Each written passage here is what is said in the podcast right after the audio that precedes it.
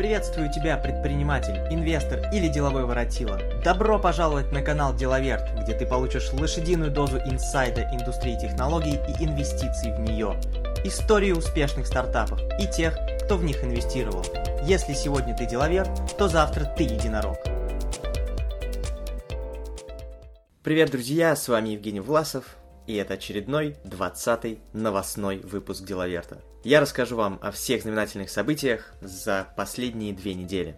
Предыдущий новостной выпуск мы записывали с Андреем Хвиткевичем, и мы обсуждали в основном зарубежные новости, всякие Airbnb и Uber, Twilio. А в этом выпуске будет все ваше родненькое.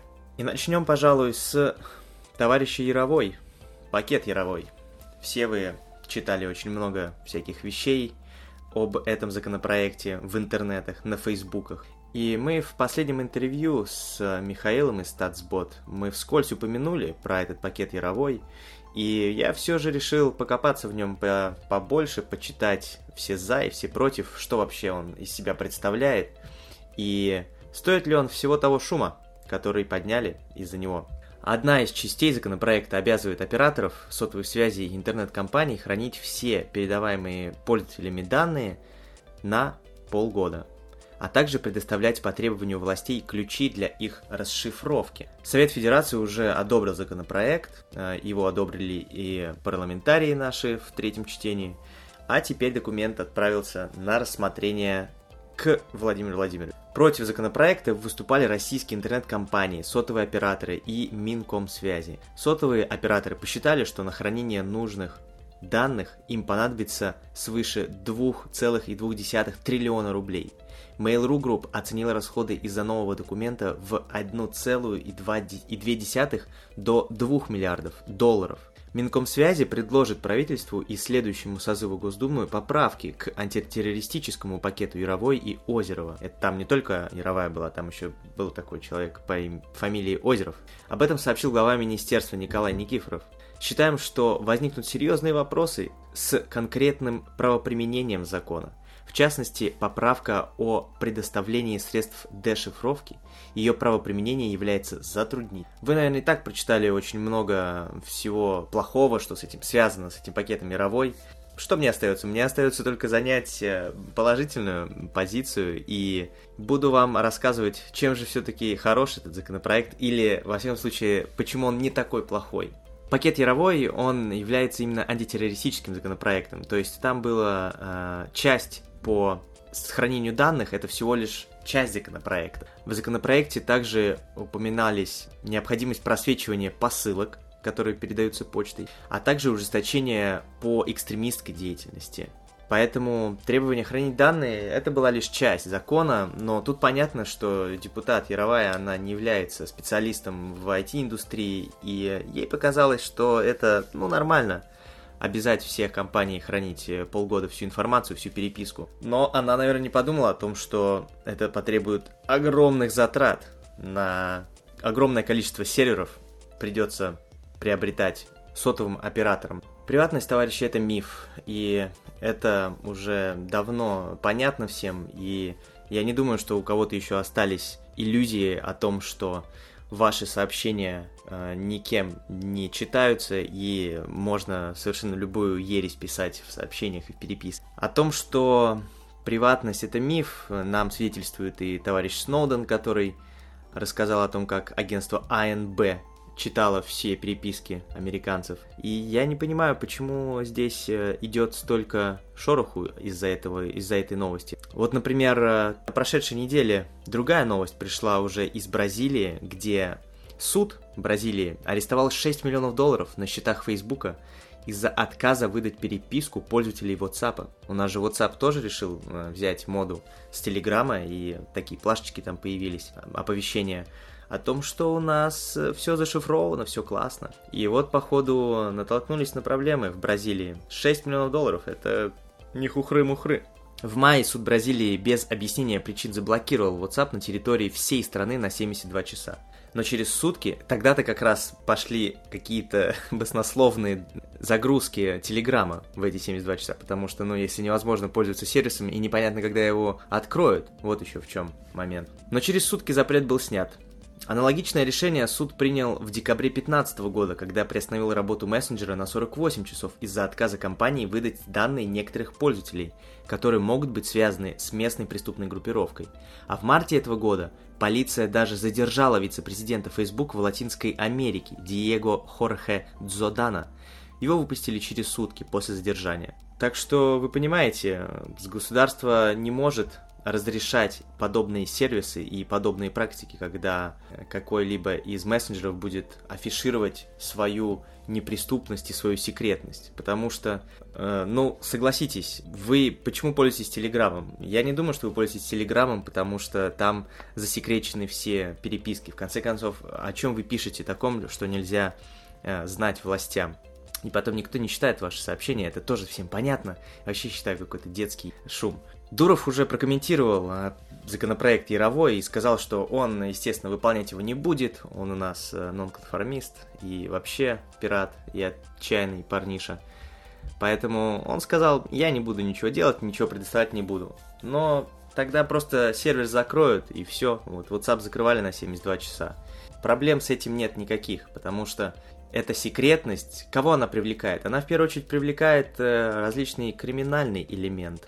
Торговцев наркотиками, торговцев оружием. И я считаю, что у нормального человека вообще в принципе не возникает проблем с приватностью. Он просто не создает прецедента для того, чтобы его расследовали. А тот факт, что именно через WhatsApp и Telegram торгуют наркотой, это ни для кого не секрет. Другая проблема, что людей возмутило о том, что вырастут цены на связь и на услуги интернета в целом. Но, возможно, это как раз-таки цена, которую необходимо заплатить за безопасность вас и ваших близких. Ведь если кто-то что-то замышляет, какая-то идет деятельность по организации преступления, а большие массовые преступления, они никогда не совершаются одним человеком, это всегда несколько человек. Возможно, и они где-то общаются. Они общаются либо в Gmail, либо ВКонтакте, либо где-то им приходится общаться. Они не пользуются глубинной почтой. И им приходится общаться смс-ками, им приходится общаться чем угодно.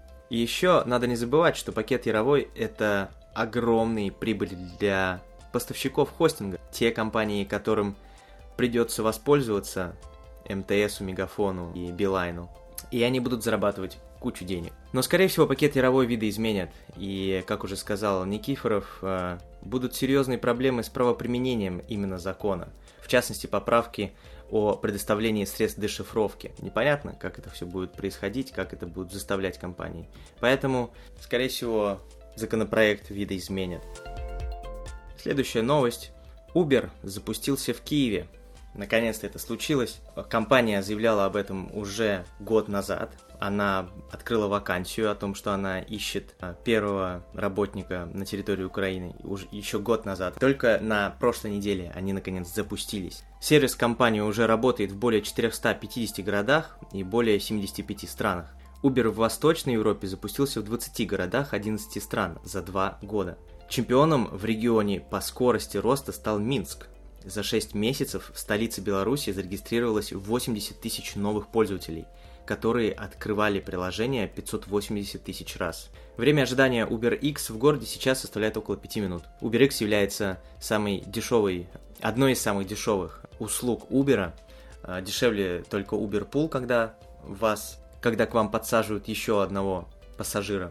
Но у Uber есть конкурент в Украине, это компания Uklon.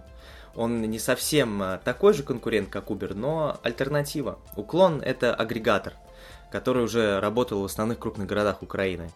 И Uklon существует с 2010 года, уже 6 лет промышляет он, и имеет более 20 тысяч активных машин в базе. Но так как это агрегатор, он занимает немножко другую нишу. Кроме новости о том, что Uber открылся в Киеве, у нас еще и Яндекс Такси запустился в Ереване. Яндекс Такси тоже очень активно развивается, и в принципе Яндекс Такси больше похож на Uklon. Это все же агрегатор.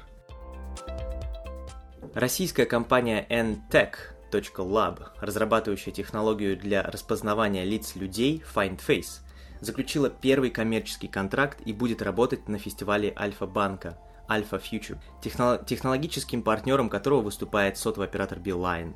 N-Tech Lab запустит бота для соцсети ВКонтакте специально к фестивалю электронной музыки Alpha Future People 2016. Бот будет распознавать лица людей. Все снимки, сделанные профессиональными фотографами на фестивале, будут размещены в общей базе мероприятия.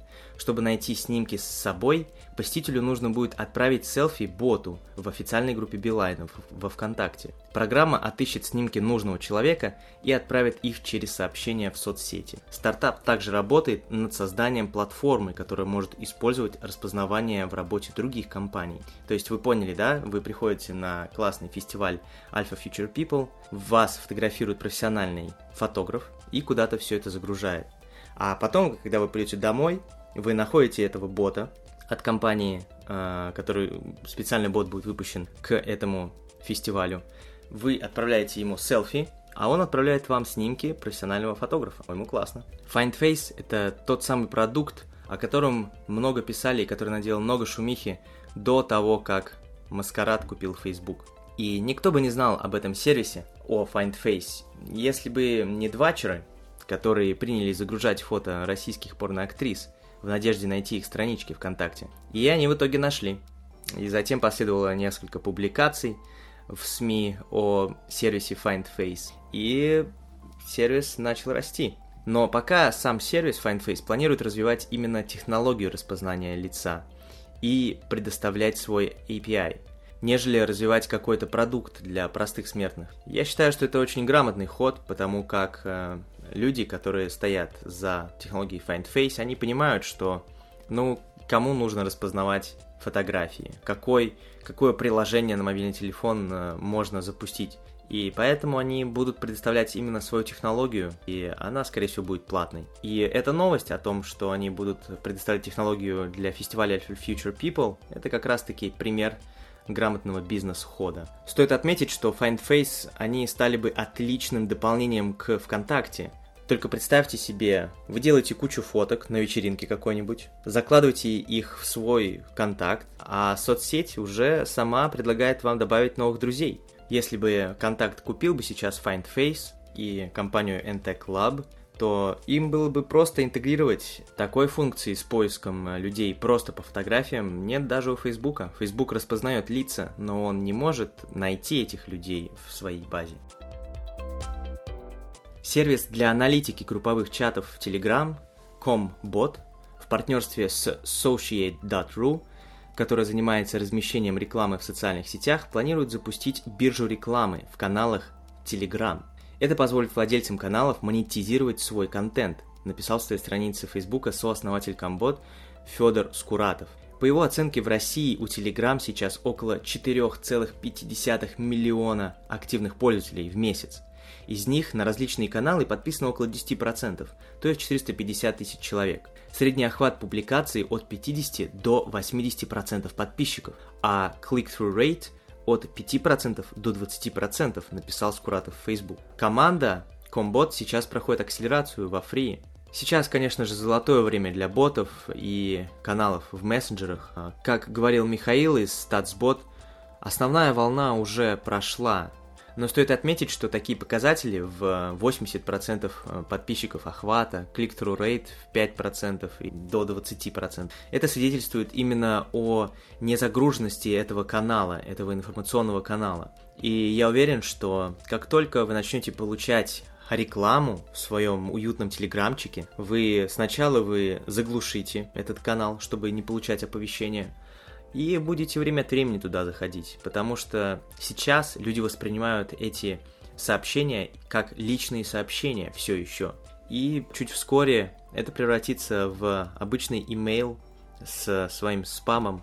Будут люди ходить, у которых по 2000 непрочитанных сообщений в Телеграме висеть будет. Так что если у вас есть что продавать, то вам следует найти способ и контакты этих людей, владельцев каналов, и рекламировать свои услуги и товары именно через эти каналы. Потому что, чувствую, завтра уже бизнес-молодость будет рассказывать, как продавать мужские клатчи и заработать 300 тысяч рублей через каналы Телеграма. А еще лучше, если Осипов и Дашкиев будут рассказывать вашу историю своим последователям. Так что рекламируйте через каналы в Телеграме.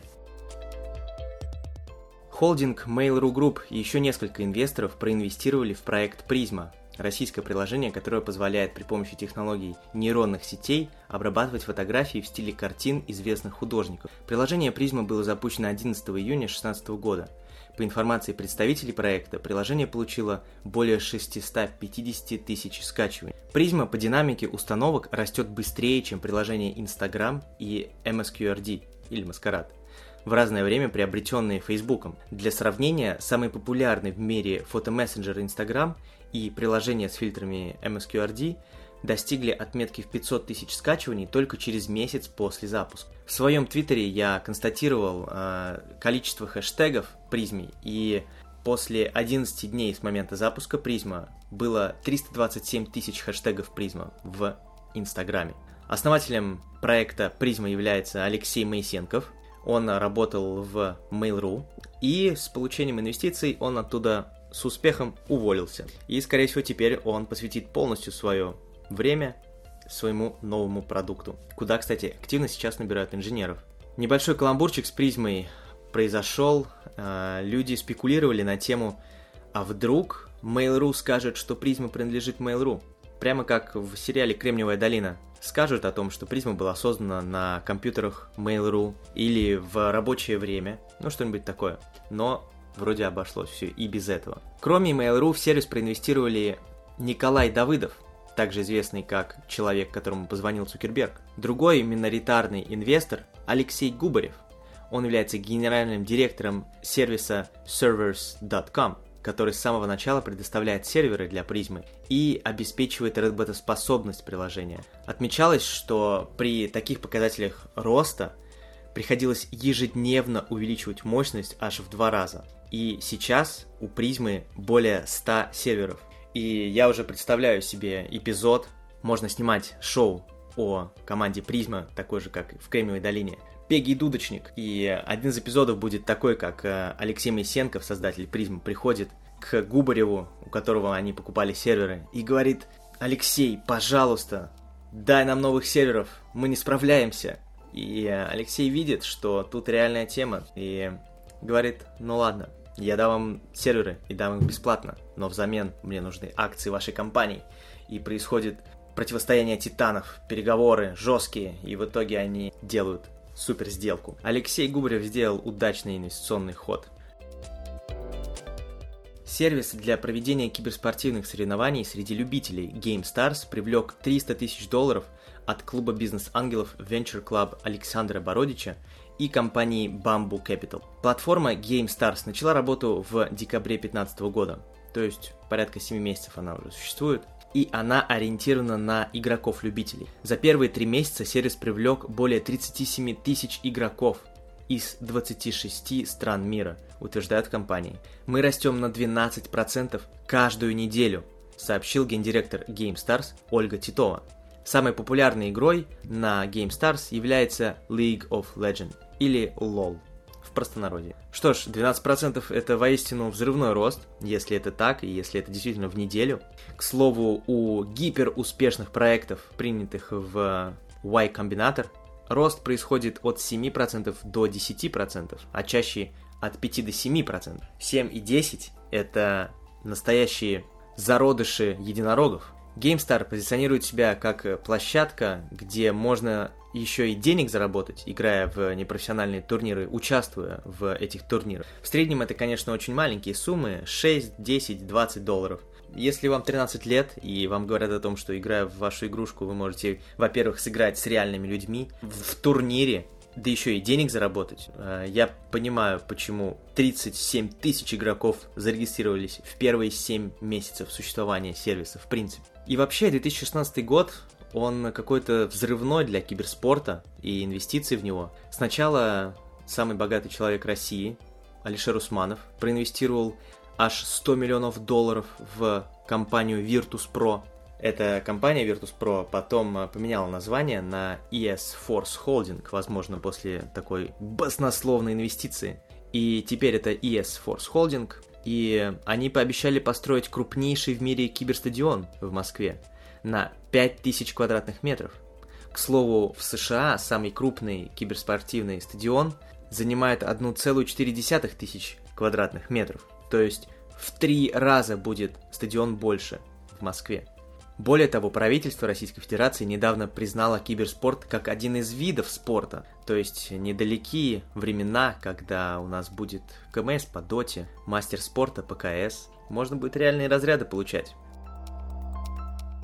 Фонд развития интернет-инициатив Free запустил предложение мини-сид, в рамках которого стартапы могут получить до 15 миллионов рублей по упрощенной системе. Предполагается, что в рамках мини-сида стартап получит первый транш около 6 миллионов 750 тысяч рублей, примерно через 40 дней после подачи заявки, говорят во Фрии. Второй транш выдается через 2 года после получения первого и только при достижении определенных показателей. В рамках акселератора Фрии получает в каждом стартапе около 7% от компании. После первого транша в рамках мини-сида фонд наращивает свою долю до 16-17%. После второго она увеличивается на 10-20% пунктов, до 26-37% от компании. Сейчас участвовать в программе могут только компании-выпускники акселератора фонда. Вообще, когда у тебя забирают 40% твоей компании после всех этих транзакций, так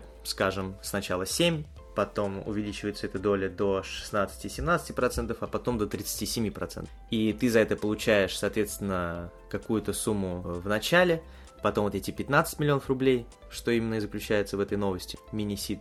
Это не очень хорошо, когда у тебя забирают 40% компании, причем один инвестор. Но здесь видно, что Free больше старается работать над самими механизмами дополнительных инвестиций. Скорее всего, накопилось очень много проектов, которые полуживые, и им просто нужно дать больше денег, поддержать, чтобы они оставались на плаву, или чтобы они как-то протянули до следующей итерации, до следующего раунда инвестиций, или нашли все-таки, дать им больше времени. И здесь Free именно разрабатывает эти механизмы. И тут видно, что пока что этот мини-сид можно получить только если вы уже прошли программу акселерации и, скорее всего, не научились зарабатывать или не нашли новых инвесторов.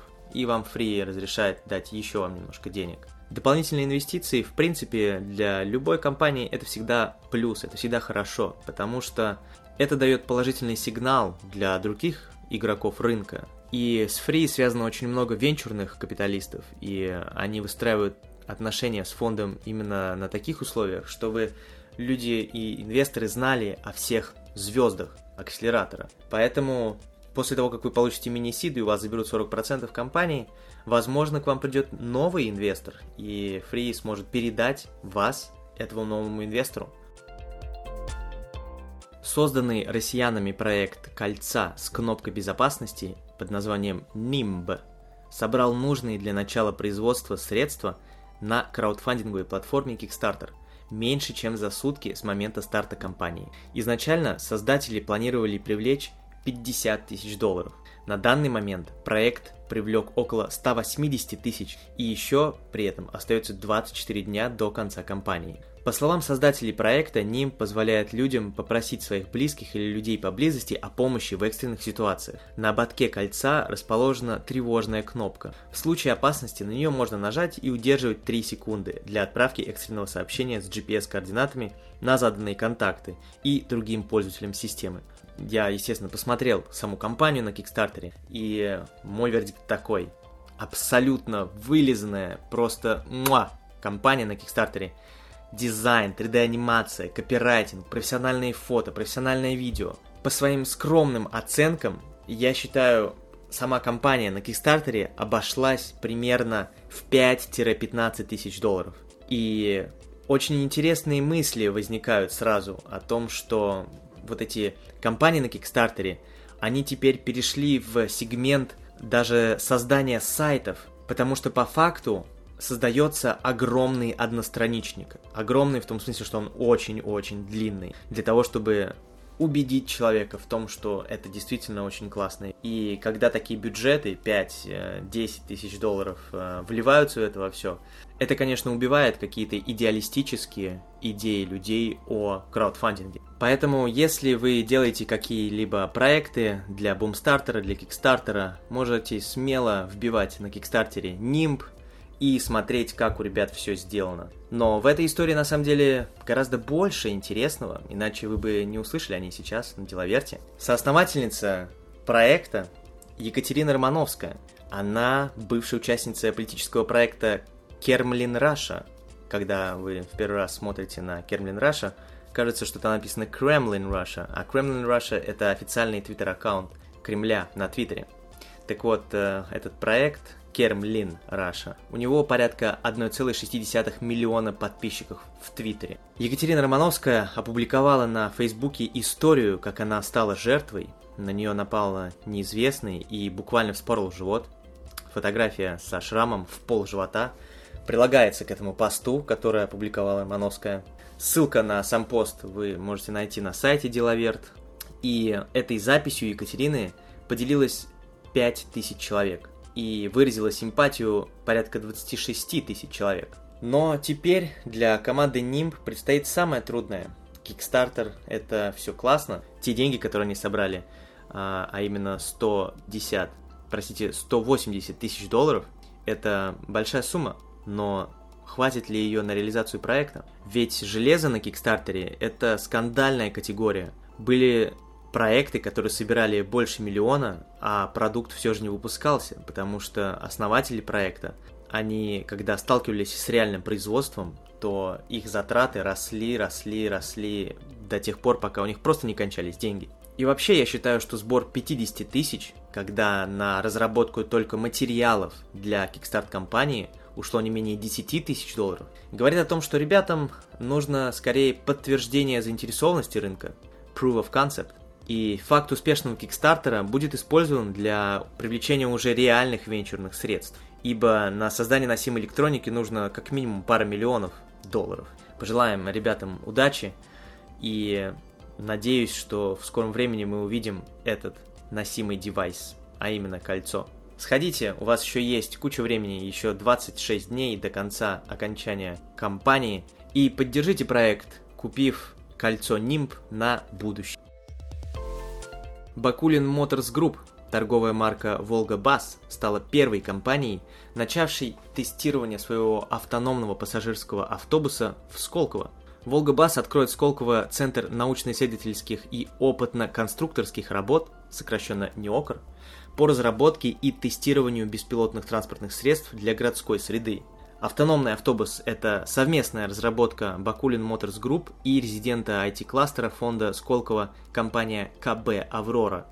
Компания разработала программную часть умного автобуса – систему управления. Я считаю, что беспилотный общественный транспорт должен появиться и интегрироваться в нашу жизнь гораздо раньше беспилотных автомобилей, потому что, всем понятно, общественный транспорт ездит по маршруту, и заставить обучить компьютерное зрение следовать этому маршруту гораздо проще, чем хаотичное движение людей в автомобиле, где необходимо больше упора делать на считывание разметки, на считывание объектов. Здесь все изначально можно собрать 500 маршрутов одного и того же автобуса, то, что происходило с ним за эти 500 маршрутов, все это вбить в одну программу, обучить, написать статейку, использовать там слово нейросеть, и все будет классно. Метро, поезда, трамваи, все они должны стать беспилотными. Если вы путешествуете, вы знаете, что во многих городах поезд до аэропорта, он уже беспилотный. В Нью-Йорке беспилотные